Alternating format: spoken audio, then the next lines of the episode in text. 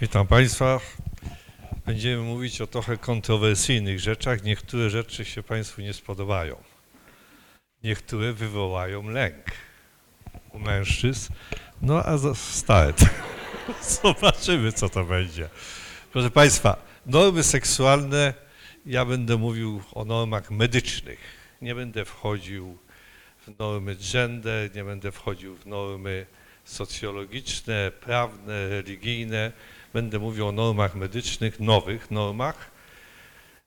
No więc najpierw tylko zacznę od definicji obecnie obowiązującej definicji seksualności, bo y, ta terminologia się bardzo zmienia. Mówi się seks, erotyzm, seksualizm. Teraz jest termin seksualność. Mamy seksualność człowieka. Takie są podręczniki, książki i jest termin seksualność. Ale co to w zasadzie jest ta seksualność? To jest bardzo ładna definicja.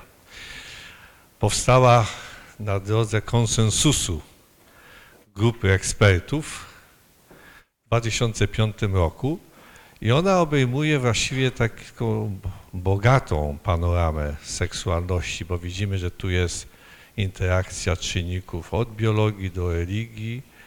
Yy, To jest o tyle ważne, że seksuologów się bardzo często sprowadza do orgazmologów. Więc my mamy takie nieraz poczucie, że chętnie chcemy to rozszerzyć, tą wizję. Teraz proszę Państwa, jak się definiuje normy medyczne w seksuologii? W oparciu o głównie definicję zdrowia seksualnego Światowej Organizacji Zdrowia, o deklarację praw seksualnych WHO, później mamy klasyfikację ICD, to jest Światowej Organizacji Zdrowia i znaną Państwu DSM, obecnie jest wersja piąta. Czyli czego nie ma w DSM-5 nie jest patologią. Po prostu. No i teraz, ponieważ klasyfikacje się w międzyczasie zmieniają, a później jest przerwa długa, to zespoły ekspertów się zbierają co kilka lat i tworzą tymczasowe normy, aż do powstania nowej klasyfikacji. No więc co się zmieniło w orientacjach seksualnych? Proszę Państwa, w dalszym ciągu mamy hetero, homo i biseksualną, ale do drzwi puka populacja aseksualna. To jest 1% populacji i domagają się, żeby ich uznać za nową orientację. Pedofile też pukali, ale się nie doczekali. Także odrzucono ich naciski, bo próbowali również wywalczyć sobie nazwę orientacja seksualna. No i teraz mam dla kobiet bardzo złą wiadomość, ponieważ jak epidemia narasta orientacja, jeszcze nie jest formalna uznana, formalnie uznana, homoerotyczna, to znaczy samowystarczalność mężczyzn. Im wystarczy internet i własna ręka. No dodajmy. Więc oni są samowystarczalni i nawet jeżeli tworzą związki, to standard ich życia seksualnego jest podwójny. Więcej czasu poświęcają masturbacji, a partnerce poświęcają czas no tak, żeby już nie, nie przegiąć. Więc jak widzą, że już jest na granicy cierpliwości, to się zajmą partnerką i to narasta. Czyli de facto mamy orientację homoerotyczną, tylko jeszcze no, y, z grupy ekspertów nie chcą tego przyjąć no, tak formalnie. Seksualność kobiet. Co się nowego dzieje w seksualności kobiet? No właśnie. Co może być nowego, jeśli chodzi o hymen, łona dziewicza? Co to jest? A właśnie, za chwilę zobaczymy. Mianowicie Szwedzkie Towarzystwo Edukacji Seksualnej wystąpiło do WHO z wnioskiem, żeby zmienić terminologię, żeby hymen nie był jak do tej pory, bo jest niezgodny z zasadami równości praw seksualnych, łamie prawa równości płci, propozycja korona pochwowa. Tak to się ma nazywać. No więc może mężczyźni wystąpią o berło. No i w każdym razie tu mamy definicję tej korony pochwowej. O, tak to wygląda. Nie wiadomo, czy to będzie przyjęte, czy nie. No, tak to właśnie jest. Taka jest definicja. Co może być nowego w łechtaczce? To znana od dawna. No właśnie, co jest nowego? Otóż, proszę Państwa, łechtaczkę, budowę anatomiczną łechtaczki poznano dopiero kilkanaście lat temu. A dlaczego? Ponieważ nie robiono sekcji. Zawsze jak były robione sekcje, omijano łechtaczkę, bo uznawano, że nie ma takiej potrzeby. No bo kobiety nie umierały z powodu łechtaczki. Nawet nowotwory łechtaczki są wyjątkowo rzadko spotykane i wtedy łechtaczka jest operowana przecież za życia. I okazuje się, i to grupa anatomów z Australii stwierdziła, że przede wszystkim łechtaczka jest znacznie większa niż do tej pory przypuszczano. Jest tak duża jak członek. Takiej samej wielkości. Zaraz zobaczymy. I to, co y, widać, do czego jest dostęp, to jest jak wierzchołek góry ludowej. A tak jest ukryta. Tutaj mamy przekrój w miarę upływu wieku, jak wygląda przekrój tętnicy łechtaczki. O, tak wygląda łechtaczka, czyli te ramiona ma duże tutaj, czyli wielkością, jeżeli byśmy połączyli te ramiona, odpowiada wielkości mniej więcej członka. No właśnie. Czyli mamy nową normę anatomiczną, to jest ciekawe. Punkt G. Proszę Państwa, to było zawsze nazywane ginekologiczne UFO. Jedne kobiety uwierzyły, że mają, czekały aż partner znajdzie, albo przychodziły pacjentki i mówiły w końcu, nie wiem, mam punkt G, niech pan mi go w końcu poszukał. Albo stwierdzi, fachowiec stwierdzi, mam punkt G, czy nie mam punktu G. Niektóre się chwaliły, że mają punkt G, inne były zakompleksione. No więc w końcu jest czy nie? No jak? Kto jest za tym, że jest punkt G? Naprawdę. Ręka do góry. E, zaraz was przekonam. Jest! Jest, proszę Państwa, jest. I to nawet profesor Oszczęski, jak widzicie, polskiego pochodzenia, opisał, zbadał tą przestrzeń w pochwy zastosowaniem aparatury pomiarowej, USG z dodatkowymi jeszcze metodami, tomografia komputerowa i jest. To wygląda jak kiść winogron. Taka jest długość, to jest 8 mm, szerokość, wysokość. Tak to wygląda. Jest na przedniej ścianie pochwy, tworzy taki kąt stewką moczową. W każdym razie jest. Jest. No i chirurdzy plastyczni od razu poczuli wiatr w żagle i dają ofertę. Iniekcj, jeżeli nie wyczułaś punktu G, przyjdź do nas, my zrobimy iniekcję z kwasu hialuronowego albo z czegoś innego i przez trzy miesiące będziesz czuła punkt G, a zwłaszcza twój partner. 2000 złotych. No, teraz tak. Proszę Państwa, przez kilkadziesiąt lat badacze dyskutowali, czy kobieta ma też prostatę, czy nie ma. Kto jest za tym, że kobieta ma też prostatę? Ręka do góry. Fanów mało. Ma. Też stwierdzono, że proszę Państwa, ale co ciekawe, że u, po, o punkcie G i kobiecej prostacie i wytysku u kobiet, nie mówimy o orgazmie moczowym, ale o wytysku kobiet już mówiono od dawna i to były opisy w sanskrycie. Tylko nie traktowali tego uczeni Zachodu poważnie, ale to już było już opisane dawno. Nawet w Kama Sutrze są też te, tego typu opisy. Okazuje się, że są mniej więcej u co drugiej kobiety jest coś takiego jak szczątkowe prostaty, które wydzielają antygen PSA.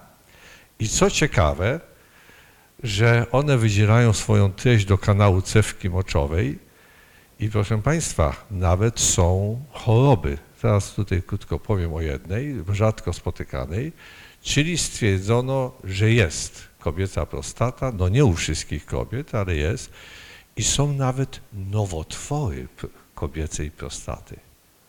Wyjątkowo rzadko, ale są. No. Czy jest wytysk? Jest. też nie u wszystkich kobiet. I tutaj mamy właśnie wytysk u kobiet w czasie stosunku. To jest wydzielina właśnie z kobiecej prostaty. Tutaj mamy skład. Natomiast trzeba to odróżnić od, od orgazmu moczowego, który po prostu zawiera mocz. Także mamy coraz więcej informacji takich bardzo ciekawych. To zostało, kobiecy wytysk został obiektywnie udowodniony w kilkudziesięciu przypadkach. Proszę Państwa, no w warunkach laboratoryjnych to trudno y, uzyskać, no więc dlatego eksperymenty naukowe są tutaj trochę kłopotliwe. Ale w każdym razie dowody mamy. No i tyle. Dobrze. No i teraz przechodzimy do fizjologii seksualnej. Jak wygląda libido u kobiet? Co to jest w ogóle libido? Zaraz będzie dokładniej. Jest to popęd, ale jak to wygląda? Teraz są jakby nowe kryteria libido. Ja tylko przypomnę, że w tym tradycyjnym modelu Master Johnson Kaplan wszystko się zaczynało od pożądania. Pożądanie jako jeden z wyrazów libido. I to miało dalej prowadzić do podniecenia, orgazmu i tak dalej. To się teraz jeszcze zmieniło. Co to jest pożądanie, proszę Państwa? Czyli tutaj mamy kilka komponentów. Jak widzimy, są główne trzy. Biologia, biologiczna energia seksualna, czyli popęd. 6% kobiet ma duży popęd, także to jest codzienna potrzeba seksu.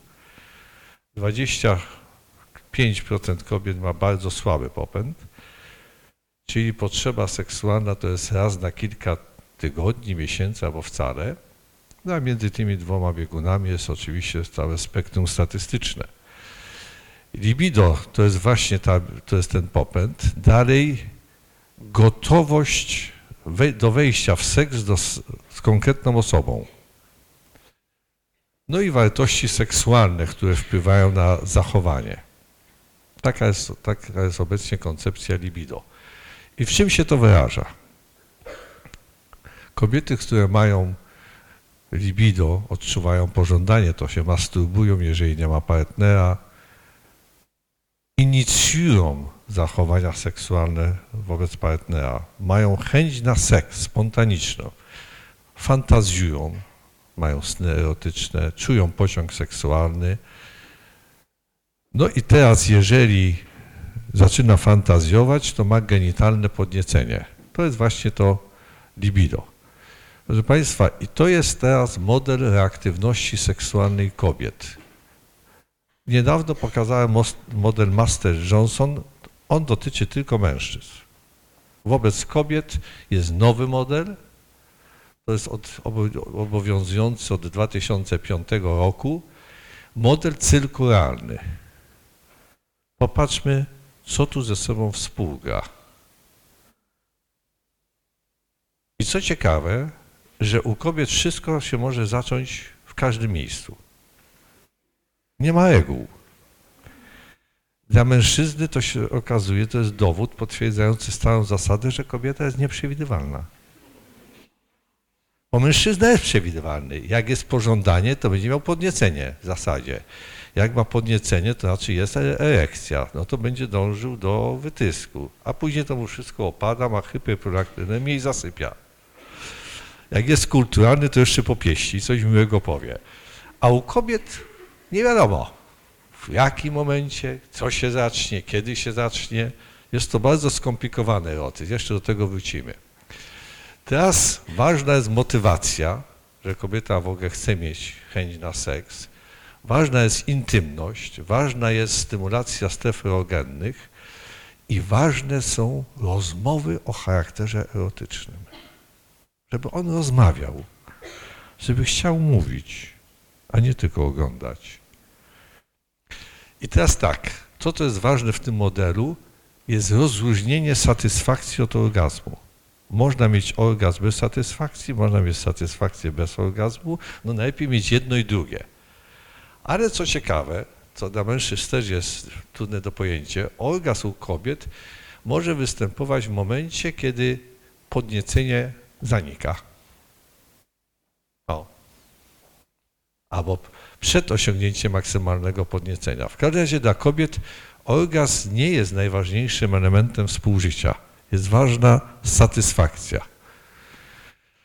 Teraz była długa dyskusja, czy u kobiet jest coś takiego jak pożądanie spontaniczne, a nie tylko wzbudzone, bo to, że partner występuje z inicjatywą, zaczyna pieścić i kobieta zaczyna mieć chęć jako odpowiedź na to jego uwodzenie, to już wiemy. Ale czy kobieta sama siebie może odczuwać potrzebę seksu? Pożądanie spontaniczne to nazywamy trochę głodem seksualnym. Niektóre kobiety to mają. To jest, występuje u około 20% kobiet.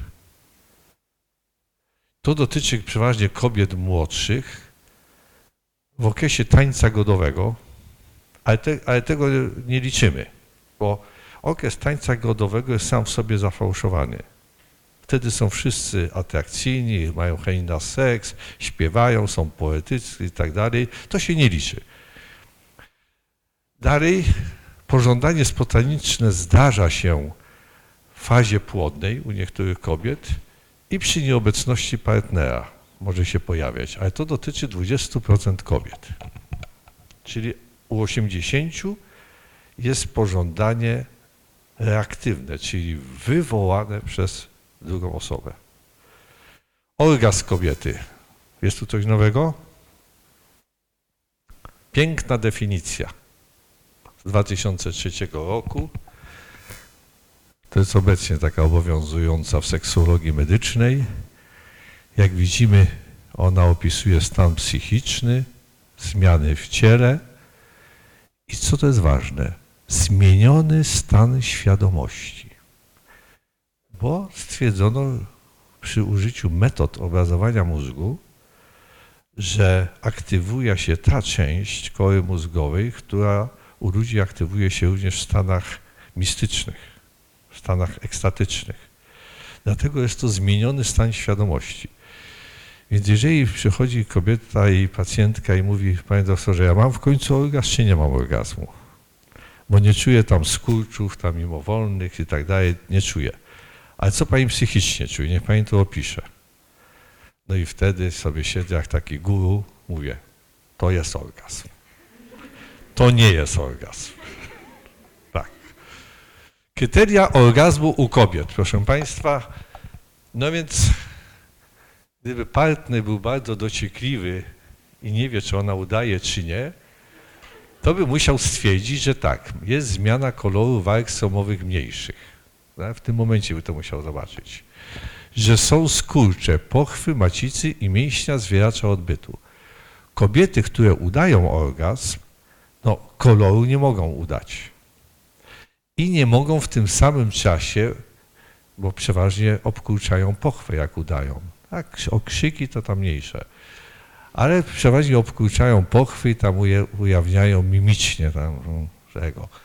Łatwo wprowadzić mężczyznę w błąd. Ale gdyby to był detektyw, to by sobie zaraz sprawdził, czy w tym samym czasie, jak są skurcze pochwy, czy jest obkurczanie mięśnia zwiacza odbytu. Nie ma, udajesz. No i dlatego w podręcznikach dla młodzieży ja tego nie mam odwagi napisać, bo by się zaczęło dochodzenie. No tak, jest uwolnienie prolaktyny w momencie orgazmu, a przecież krwi nie pobieramy, prawda, od partnerki.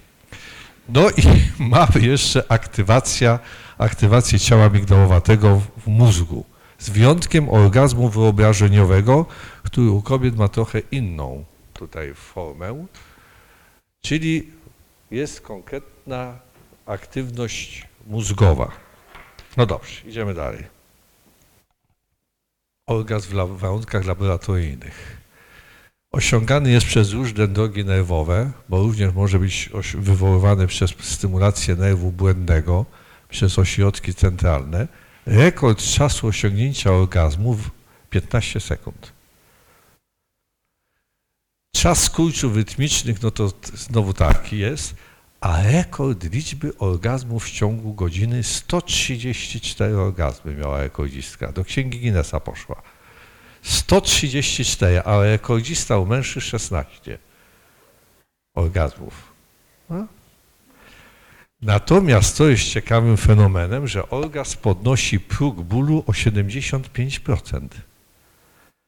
Czyli przez wywoływanie orgazmu można zmniejszyć dolegliwości bólowe. Czyli macie zespół bólowy odcinka lędźwiowo-krzyżowego kręgosłupa, macie bóle głowy słynne wieczorem, no to proszę bardzo, jest droga, żeby dolegliwości zmniejszyć.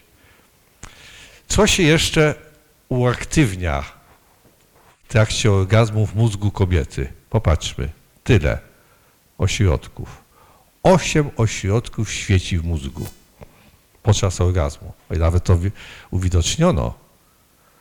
O, start do pobudzania i co się dzieje, jak mózg pięknie świeci. Hm, Ładne to jest. Proszę Państwa, no tutaj teraz te metody obrazowania mózgu są cały czas yy, przytaczane w badaniach. Tutaj mamy yy, wywoływanie orgazmu, jeżeli kobieta sama siebie pobudza. To jest start, no i proszę bardzo, dochodzi do orgazmu. I to jest co ciekawe, mianowicie nie wiedziano, dlaczego kobiety, które mają paraplegię, mają usz, uszkodzenie dolnego odcinka rdzenia kręgowego, dlaczego mogą przeżywać orgazm? Jedne tak, drugie nie. O co tu chodzi? Odkryto mechanizm, mianowicie nerw błędny jest drugą drogą nerwową, która prowadzi, umożliwia osiąganie orgazmu. I to się teraz wykorzystuje w rehabilitacji seksualnej kobiet niepełnosprawnych. To jest bardzo ważne ustalenie. No i tutaj mamy właśnie też tą drogę. Proszę Państwa, teraz co jeszcze sprzyja udanemu współżyciu? Relaks, uspokojenie, relacja z partnerem. No wiadomo, że yy, gra wstępna i ciepłe stopy. No, wszystko się bada. Która część ciała powinna być ocieplona? Stopy. I teraz, jakie są rodzaje orgazmu ze względu na typ pobu- pobudzania? Większość kobiet ma przez pobudzanie łechtaczki, ale są takie, które są poprzez pobudzanie punktu G, X, Y. No, pełne bogactwo. Czyli mężczyzna rozpoczynający współżycie z kobietą to tak jak wybiera się na nieznany ląd. Odkrywca i powinien poznać w takim razie, gdzie ma te wszystkie punkty, obszary wrażliwe na pobudzanie. Co może modyfikować orgazm? Proszę Państwa, kontekst kulturowy. Są kultury liberalnie traktujące seks albo rygorystycznie i to wpływa. Wykształcenie. Jest taka korelacja. Im wyższy poziom wykształcenia, tym więcej kobiet osiąga orgazm. Religijność mamy konserwatyzm religijny, wtedy 67% kobiet konserwatywnych osiąga orgazm, a w przypadku liberalnych kobiet 79%. No już. Co tu jeszcze z tym orgazmem można powiedzieć? Proszę Państwa, otóż to jest taka bardzo znani seksuolodzy czes- czescy, profesor Weiss, który profesor Brody, którzy kierują katedrą seksuologii w Uniwersytecie Karola w Pradze. Oni robią już od kilkudziesięciu lat bardzo poważne badania. Czesi byli, seksuologia czeska była pionierska w skali Europy.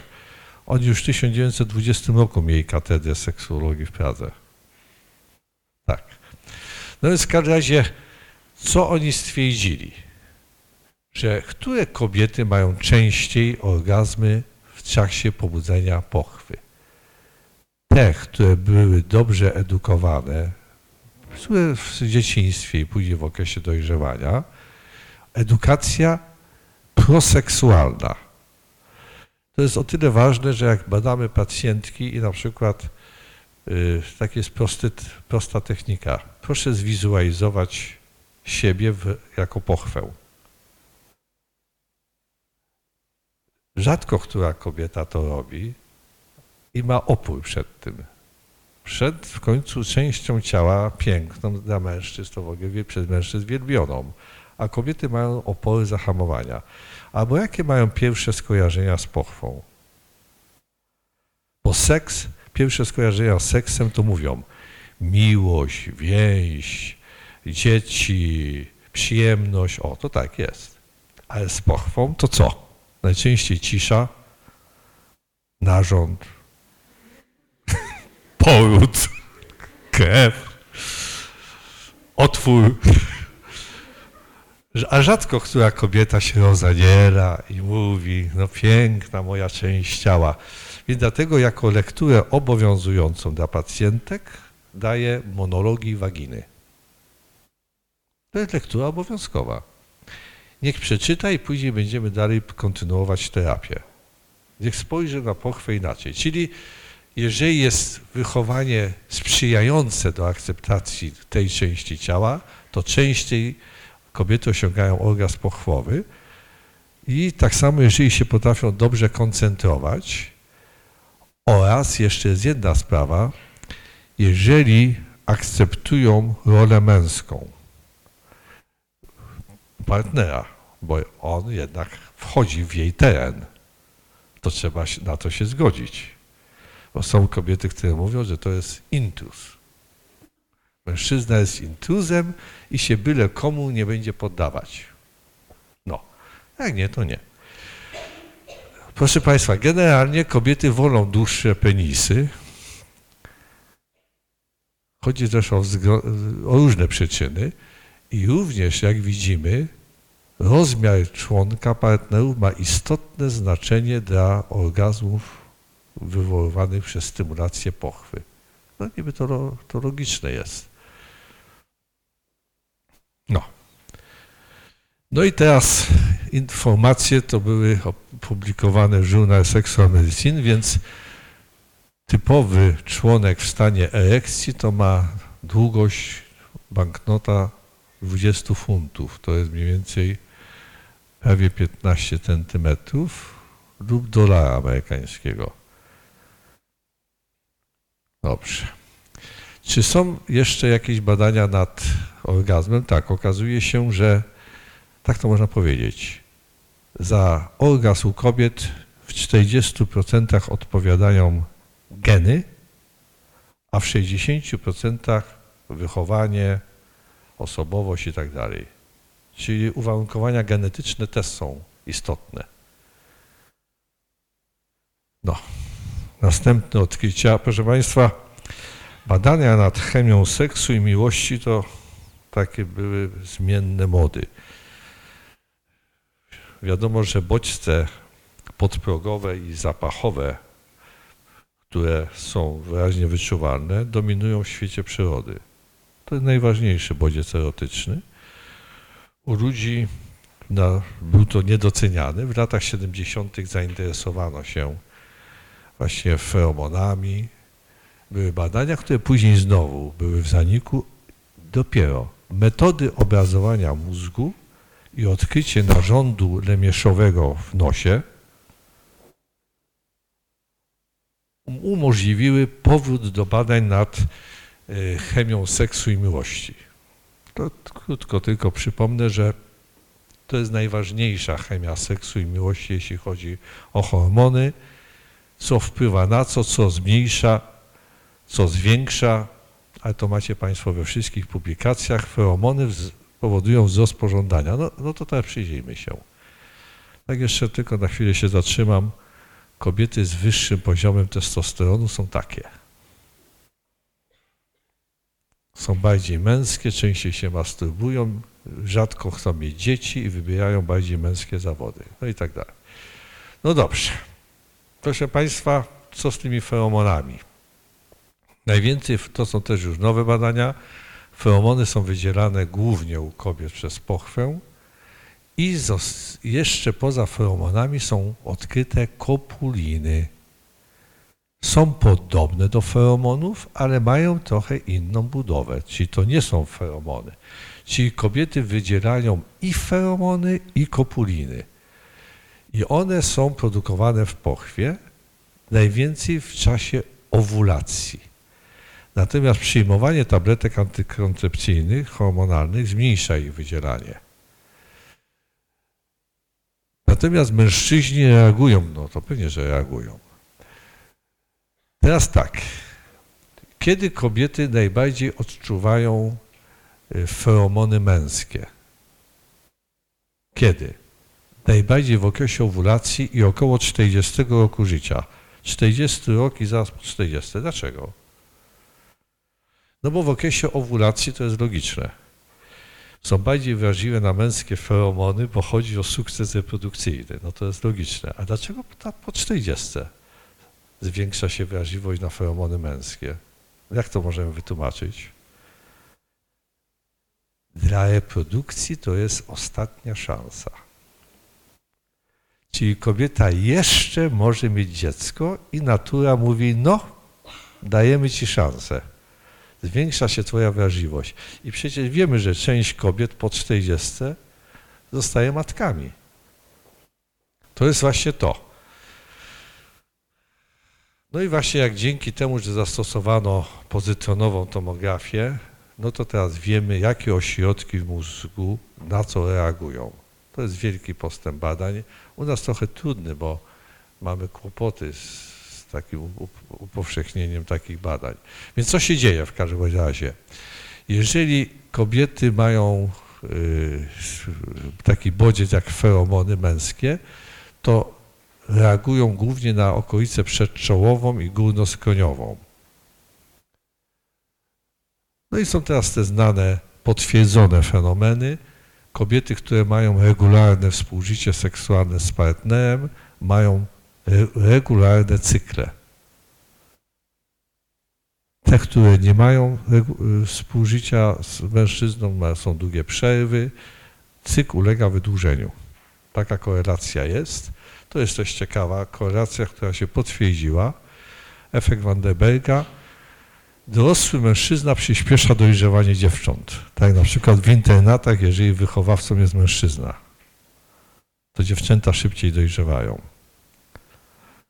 Tak samo jeżeli jest przystojny ojciec w domu. No. No to już znany jest, to jest efekt synchronizacja y, menstruacji u kobiet, które razem mieszkają. Reaktywność seksualna. To się powtarza w wielu podręcznikach, tego typu prawidłowość. U mężczyzn jest nieskomplikowana, u kobiet taka. Co odpowiada za reaktywność seksualną w, w fazie pożądania? Głównie hormony. Trochę neuroprzekaźniki, ale głównie hormony. Kiedy już podniecenie narasta genitalne, to się włącza ważny element krążenie. No i orgazm to jest odpowiedzialny układ nerwowy, neuroprzekaźniki, czyli zdrowie seksualne musi obejmować te trzy kategorie. Więc jeżeli badamy kobietę, która ma problemy z seksem, to musimy zwrócić uwagę na te wszystkie trzy wymiary. To tak jeszcze taka pewna ciekawostka, że w tych publikacjach seksuologicznych spotyka się różne prace. No tutaj sobie przeczytajcie. Nie współpracuję z żadną firmą enologiczną, więc żebyście mieli świadomość. Ale popatrzcie na autorów. Prawda? Sami Włosi. W tej pracy polecali wino toskańskie. Tak. Jakie są istotne różnice między mężczyznami i kobietami? Co wyszło z tych wszystkich badań?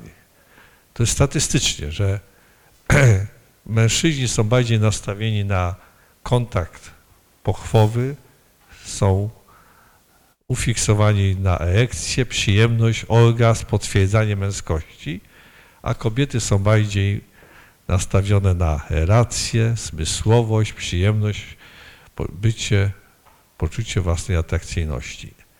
Co nowego w seksualności mężczyzn? Co mamy? Członek. Co tu może być nowego? A zaraz się zobaczymy.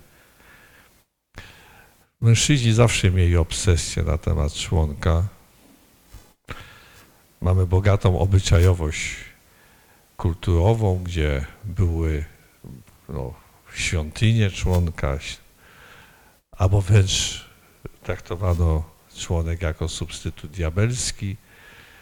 Tutaj mamy zawsze takie marzenie o tym dużym członku, którym akurat między innymi cieszył się słynny Rasputin, stąd jego powodzenie u dam w Petersburgu.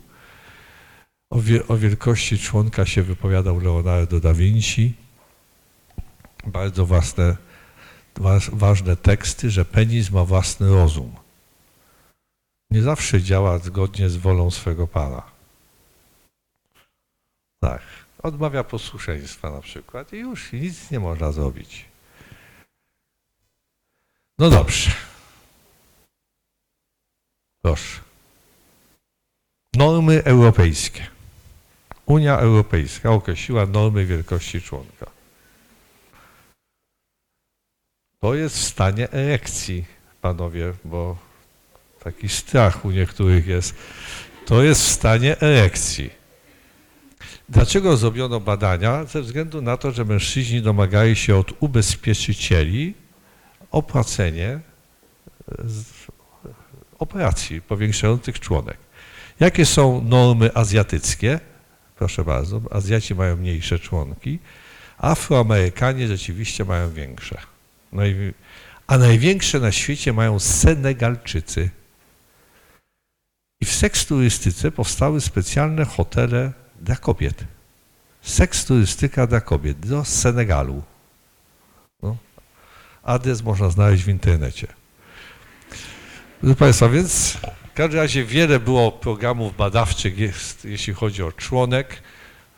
Próbowano podkreślić, jakie są granice, a i mężczyźni, którzy mają dłuższy penis, mają większe poczucie własnej wartości, lepszy obraz własnego ciała, są dumni. I co ciekawe, połowa tylko mężczyzn jest zadowolona z wielkości swojego członka. To jest u wielu to nawet obsesja. I co robią mężczyźni, żeby go powiększyć? Bo oni to chcą. Marzą o tym. Już się rówieśnicy porównują w okresie dojrzewania. Jeden patrzy na drugiego, a jak pod prysznicem ten, co ma większy, to tak się wypina, tak się pokazuje, tak. krąży wokół własnej osi, a ten, co ma kompleks małego członka, to tam w rogu ten prysznic bierze. A jak wchodzi do WC, to czeka, jak wszyscy wyjdą, żeby był tylko sam jeden i czeka pod WC. No tak to jest, no, kompleks, kompleks. Więc co robią? Jak się dalece poświęcają, popatrzcie, w Brazylii, no, efekt jest na pół roku.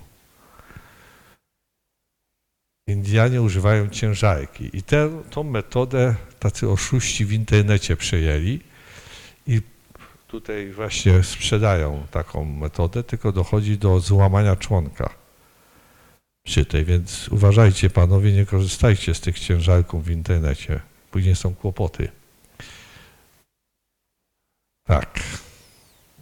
Generalnie mężczyźni nie są obiektywni, jeśli chodzi o pomiar, bo patrzą na członek z góry. Gdyby patrzyli z dołu, od dołu, to byliby bardziej zadowoleni. Ale dla kobiet jest również bardzo ważny obwód członka, bo grubszy członek może stymulować punkt G i daje lepsze poczucie wypełnienia. Czyli dla wielu kobiet, które zwłaszcza mają wyrazisty punkt G, to jest bardzo ważne. Czyli kiedy możemy uznać członek za zbyt mały i na koszt państwa polskiego możemy go operować za darmo. Mikropenis, kiedy długość w stanie spoczynku jest poniżej 7 cm. To jest ta linia graniczna. Wtedy na Narodowy Fundusz opłaca zabieg. No jakieś normy muszą być. Proszę Państwa, no co czwarty mężczyzna ma właśnie kompleks małego członka. No i to, nawet to może dojść do psychos z tego powodu, obsesję.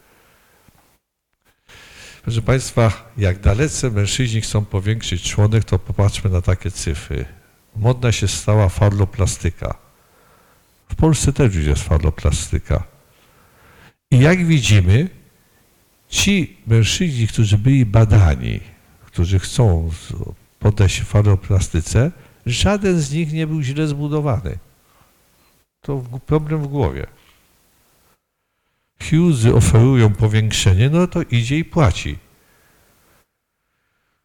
Żaden nie kwalifikował się do operacji. Budowa była prawidłowa. Kiedy są wskazania do falloplastyki? I rzeczywiście jest to uzasadnione. Poza mikropenisem, kiedy w stanie wiotkim centymetr ma 4 cm, a w stanie erekcji 7,5 to wtedy rzeczywiście już powinna być falloplastyka. I na czym polega? Tutaj macie Państwo opis falloplastyki. I- Jaka jest istota tego zabiegu? Odcięcie więzadł wiesz- wieszadłowych, wydłużenie penisa jest praktycznie do około 3 cm góra przy, tym, yy, przy tej metodzie operacyjnej. Natomiast jeśli chodzi o objętość, to teraz takie są metody. Chirurdzy plastyczni w tej chwili, no, estetyczni, no, mają co robić. A zwłaszcza u kobiet, to druga rzecz. No i dla mężczyzn mam uspokajającą informację. Takie badania międzynarodowe ujawniły, że wykazały, że 85% kobiet jest zadowolonych z rozmiaru członka swojego partnera.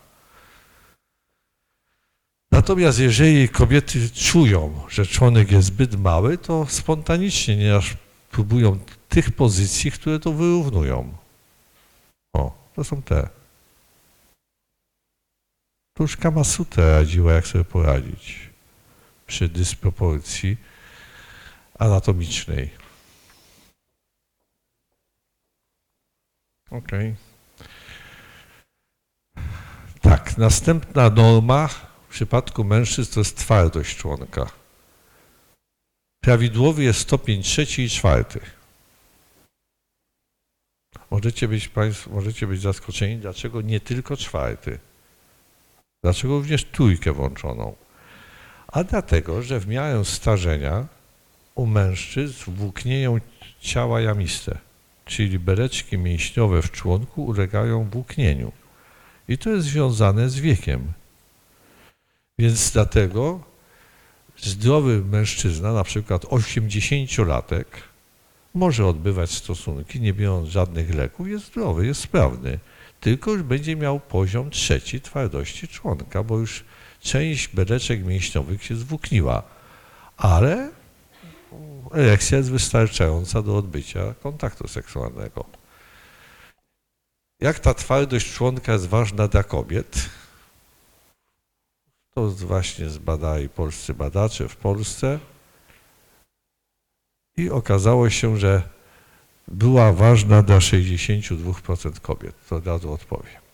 No i jeszcze są takie ciekawe rzeczy, że u mężczyzn pożądanie seksualne, jak wiemy, najczęściej współwystępuje z erekcją, ale może być pożądaniem przy braku erekcji. Też się zdarza.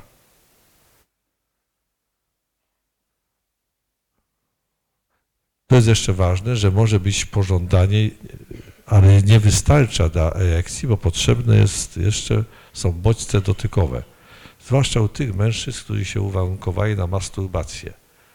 Co pobudza mężczyzn? To, czyli znowu metody obrazowania mózgu rejestrowały co najczęściej, y, ak- aktywuje te ośrodki w mózgu. Pieszczoty, marzenia, odgłosy, myśli, zapachy. Dobre perfumy u kobiet robią cuda. No. No i to jest właśnie ośrodki, które sterują seksualnością mężczyzn mózgu. To jest jądro przykomorowe, jest tutaj bardzo ważne. No i tutaj mamy poszczególne ośrodki. Jest ich trochę mniej niż u mężczyzn. Trochę mniej. Yy, Tak jeszcze nie zdążyłem wpisać takiego wyniku badania. Badano też metodami obrazowania mózgu, jak reaguje jak reagują kobiety i mężczyźni na widok bardzo atrakcyjnych seksualnie osób, które wyraźnie działają podniecająco. U kobiet aktywizują się ośrodki w mózgu odpowiedzialne za podniecenie, ale kora przedczołowa funkcjonuje prawidłowo. U mężczyzn wygaśnie. Jej aktywność na pewien czas zanika. Stąd, drogie panie, wiecie, jak dobrze można okręcić mężczyznę wokół palca w tej fazie działania. Wytysk. Zaraz zobaczymy, co nowego, jeśli chodzi o wytysk. To jest kontrola ośrodkowa wytysku. To są neuroprzekaźniki, które odpowiadają za wytysk. To się bardzo rozbudowało. Tu jest ważna serotonina i dopamina. Normy. Badano w wielu, kilku krajach Unii Europejskiej. To jest średni czas trwania stosunku pochwowego. W Europie to jest 6 minut. Nie mówimy o pieszczotach wstępnych. 6 minut z pewnymi różnicami. W Turcji to szybciej, jak widzimy, krótszy jest czas trwania stosunku, najdłuższy był w Anglii. 10 minut. No i to, ta różnica. Kryteria rozpoznania przedwczesnego wytysku. Jeżeli jest wytysk do minuty czasu od rozpoczęcia y, penetracji. Do minuty to jest wytysk przedwczesny. Jeżeli mężczyzna nie może kontrolować wytysku, no i są konsekwencje psychologiczne, bo nie wszyscy mają konsekwencje.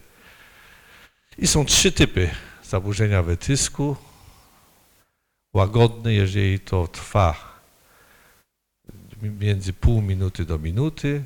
Ciężki, jeżeli wytysk jest przed upływem 15 sekund, albo nawet jeszcze przed rozpoczęciem współżycia seksualnego. To są normy teraz reaktywności seksualnej mężczyzny. Czas trwania erekcji non-stop w minutach. Korelacja z wiekiem. Widać? Tak? Widać. Taka jest, taki jest układ statystyczny. Tutaj powyżej 7, y, 65 lat te 7 minut pojawi się znowu, jeżeli partnerka będzie aktywna. No i to jest kryterium sprawnego kochanka.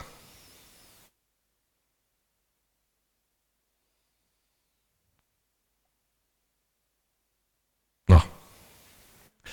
Czyli to jest tak z umiejętnością tańca. Jedni to mają po prostu wrodzone, wszystko zatańczą. Wystarczy muzyka. Zatańczą nawet chołupce kaukaskie. I to dobrze. Jedni, jed, inni muszą iść do szkoły tańca. Są rozsiane, prawda? Więc są szkoły tańca, więc można się nauczyć merengue, salsę zgodnie ze wszystkimi szykanami. A są tacy, co mają dwie lewe nogi. I są nawet najlepszy nauczyciel niewiele poradzi. Taka kategoria jest też.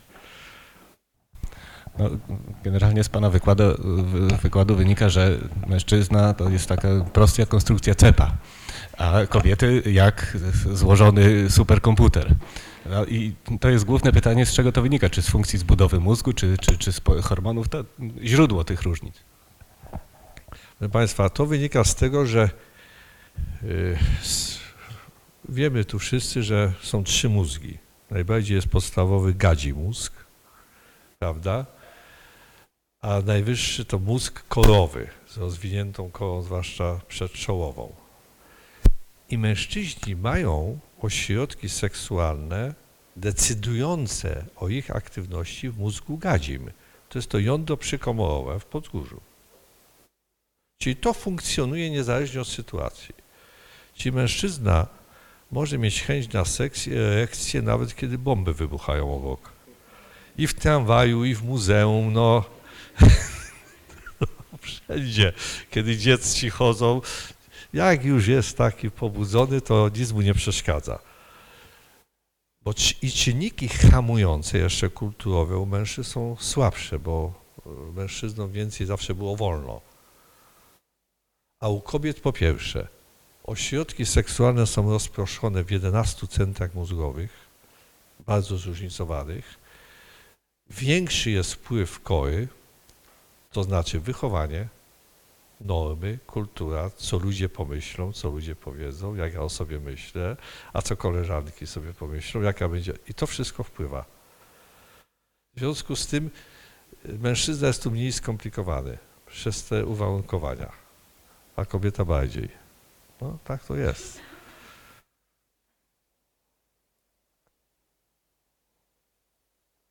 Prawda? No właśnie. No co? Następne.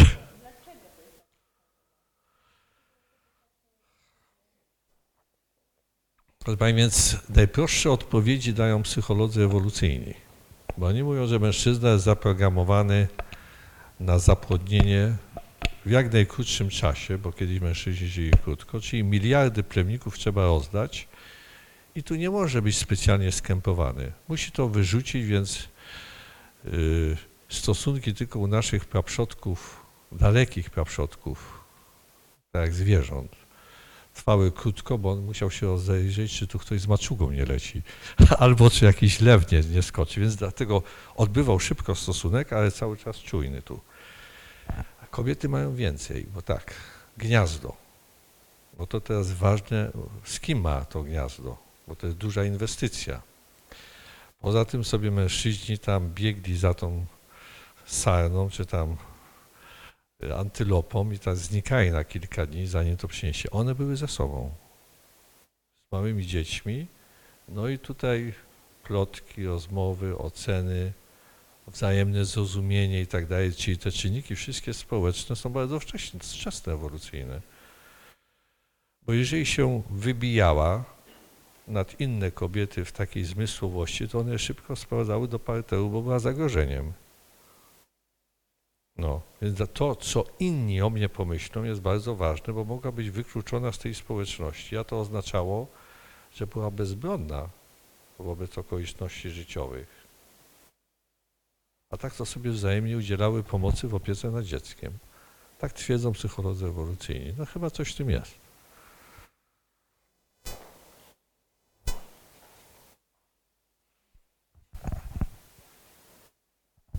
To ja mam jeszcze trzecie pytanie w tej samej kwestii, takie troszeczkę science fiction, bo rewolucja seksualna miała miejsce bardzo, bardzo niedawno. Tru, trudno się spodziewać, żeby tutaj jakieś zmiany ewolucyjne już y, za nią poszły, ale czy jest szansa, że w przyszłości ten mózg męski i kobiecy zacznie się upodabniać, skoro jakby role e, kulturowe się zupełnie zmieniły? Właśnie czekamy, kiedy to się stanie. bo, bo to jest tak. Bo prawdę mówiąc, jeżeli prześledzimy tą naszą ewolucję od naszych praprzodków, to mamy długą, długą linię, prawda? I teraz w ostatnich kilkudziesięciu latach mamy gwałtowne przyspieszenie, bo zmiana w rolach, taka mówię w skali makro, zaczęła się od czasów rewolucji seksualnej. Rewolucja seksualna to jest koniec lat 60. ubiegłego wieku. I ona przecież też postępowała nie tak jak ogarniająca wszystkie kontynenty, wszystkie kraje od razu, tylko stopniowo, stopniowo. Popatrzmy na Polskę. W naszym kraju ile jest, jaka jest populacja kobiet, które mają takie tradycyjne postawy jeszcze wobec seksu, a ile takie, które mają bardziej otwarte. Popatrzmy, ile, jaki odsetek kobiet u nas y, ma odmienne role. Na przykład odwrócenie ról i tak dalej. To mało postępuje, czyli jeżeli na przykład dojdzie do tego, że będzie powszechna zmiana w relacjach między płciami, daleko idąca, to wtedy będzie można stwierdzić, czy, czy to się odbija na mózgu. Pewnie tak. No tak sobie chciałbym się obudzić za 300 lat i te mózgi zbadać. to byłoby ciekawe. Za 300 lat, czy będą już inna, inne te struktury mózgowe. No można przypuszczać, że tak. Bo znowu dzięki metodom obrazowania mózgu to widzimy pewną dynamikę. Czyli już się bada katamnestycznie pewne osoby, jak się to, jak się to zmienia mózg. Nawet banalne rzeczy. Zespół stresu pourazowego doprowadza do zmian w mózgu. Tak? tak? To wiemy o tym. Teraz pytanie, skuteczne leczenie wieloletnie, czy coś tu zmieni w strukturach mózgu. Dane są na razie niejasne, ale okazuje się, że mózg jest dosyć plastyczny, bo kiedyś nas uczono, że giną codziennie neurony i koniec.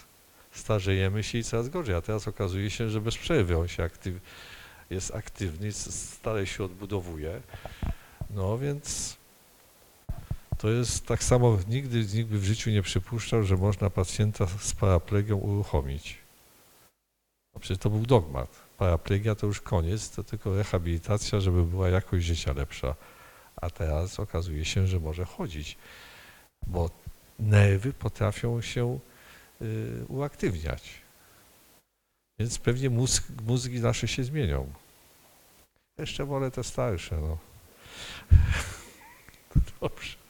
Mam takie pytanie, dlaczego kobiety wydają podczas stosunku e, dźwięki? Owszem, jedne mniejsze, drugie bardziej, ale skąd to się bierze? Bo szukałam informacji na ten temat i, i Du, druga mówi o Afryce. Cholera wie. No, próbowali hipnotyzować, żeby dojść do praźródła. Nic z tego nie wyszło. Dlaczego jedna y, jęczy, jak, albo druga płacze? Dlaczego płacze podczas orgazmu? No więc też tam próbowano sprawdzić pierwsze uwarunkowania, bo zawsze się szuka we wczesnym dzieciństwie, prawda? Tak, że pierwsza przyjemność to była połączona z klapsem, płakała. No. Takie spekulacje były Freuda i innych, ale to się nie potwierdziło.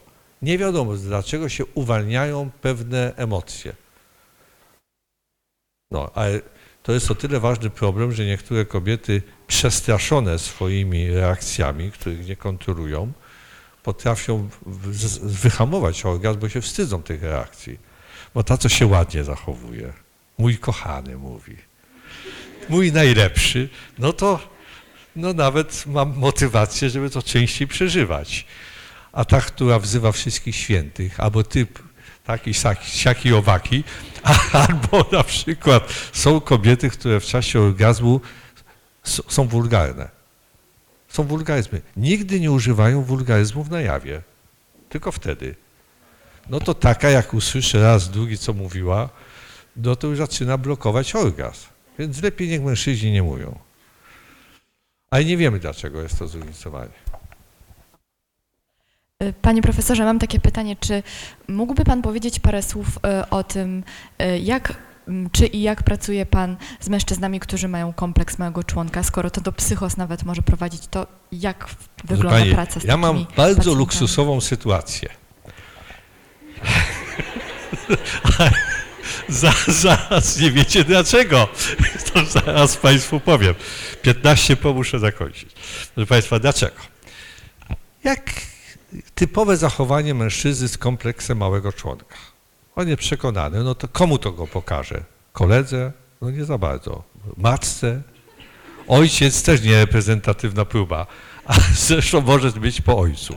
Więc on często idzie do, do psychologa i mówi, że kompleks małego członka, ale psycholog nie- go nie obejrzy. No, mężczyzna może, ale też nie ma specjalnie. No to idzie do lekarza. No to puka i lekarz, jeden go nawet nie obejrzy i powie wszystko ok, a drugi, no to niech pan pokaże. Normalny.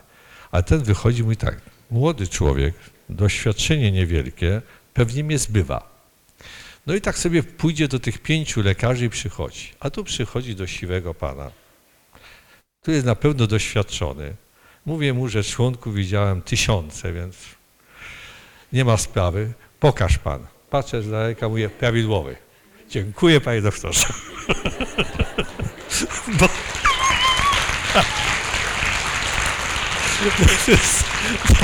Dlatego czasami przywilej wieku dobry jest. To czasami jest dobry. No. To już nie polemizuję. No. Może być jeszcze jedno pytanie, bo tak.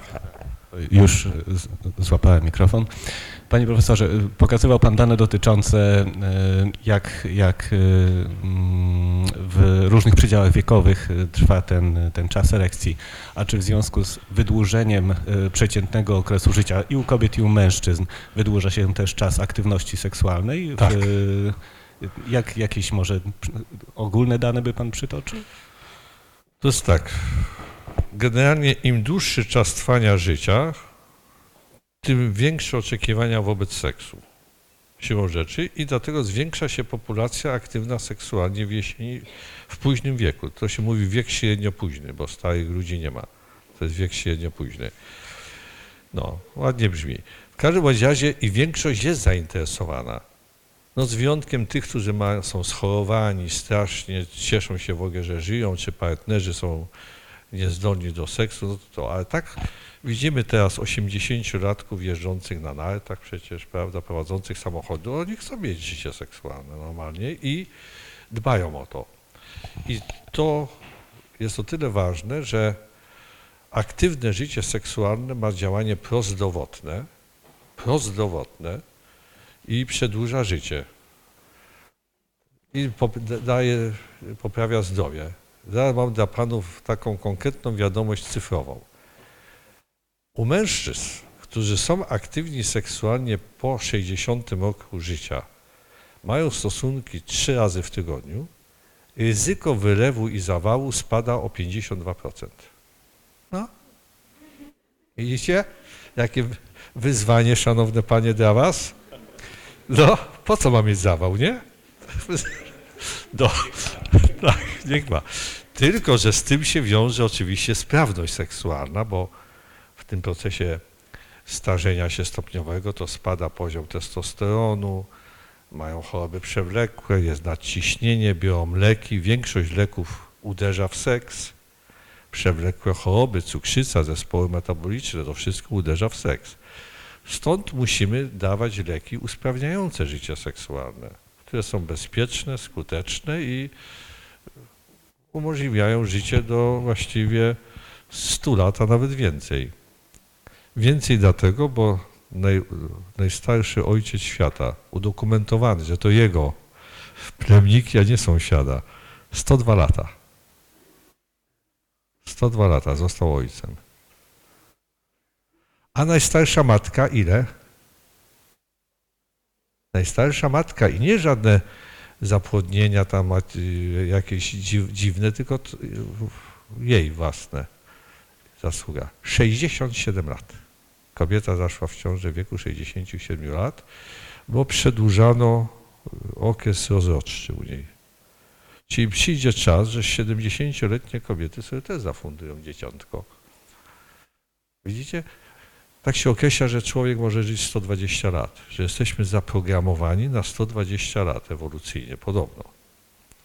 No w związku z tym, przy postępie medycyny, tych wszystkich technologii, będzie możliwe, że około setki, znaczy będziemy współżyć i po setce, a że jeszcze do setki sobie można dziecko zafundować. Pytanie po co, ale... No, dobrze, to dziękuję na tym. Muszę.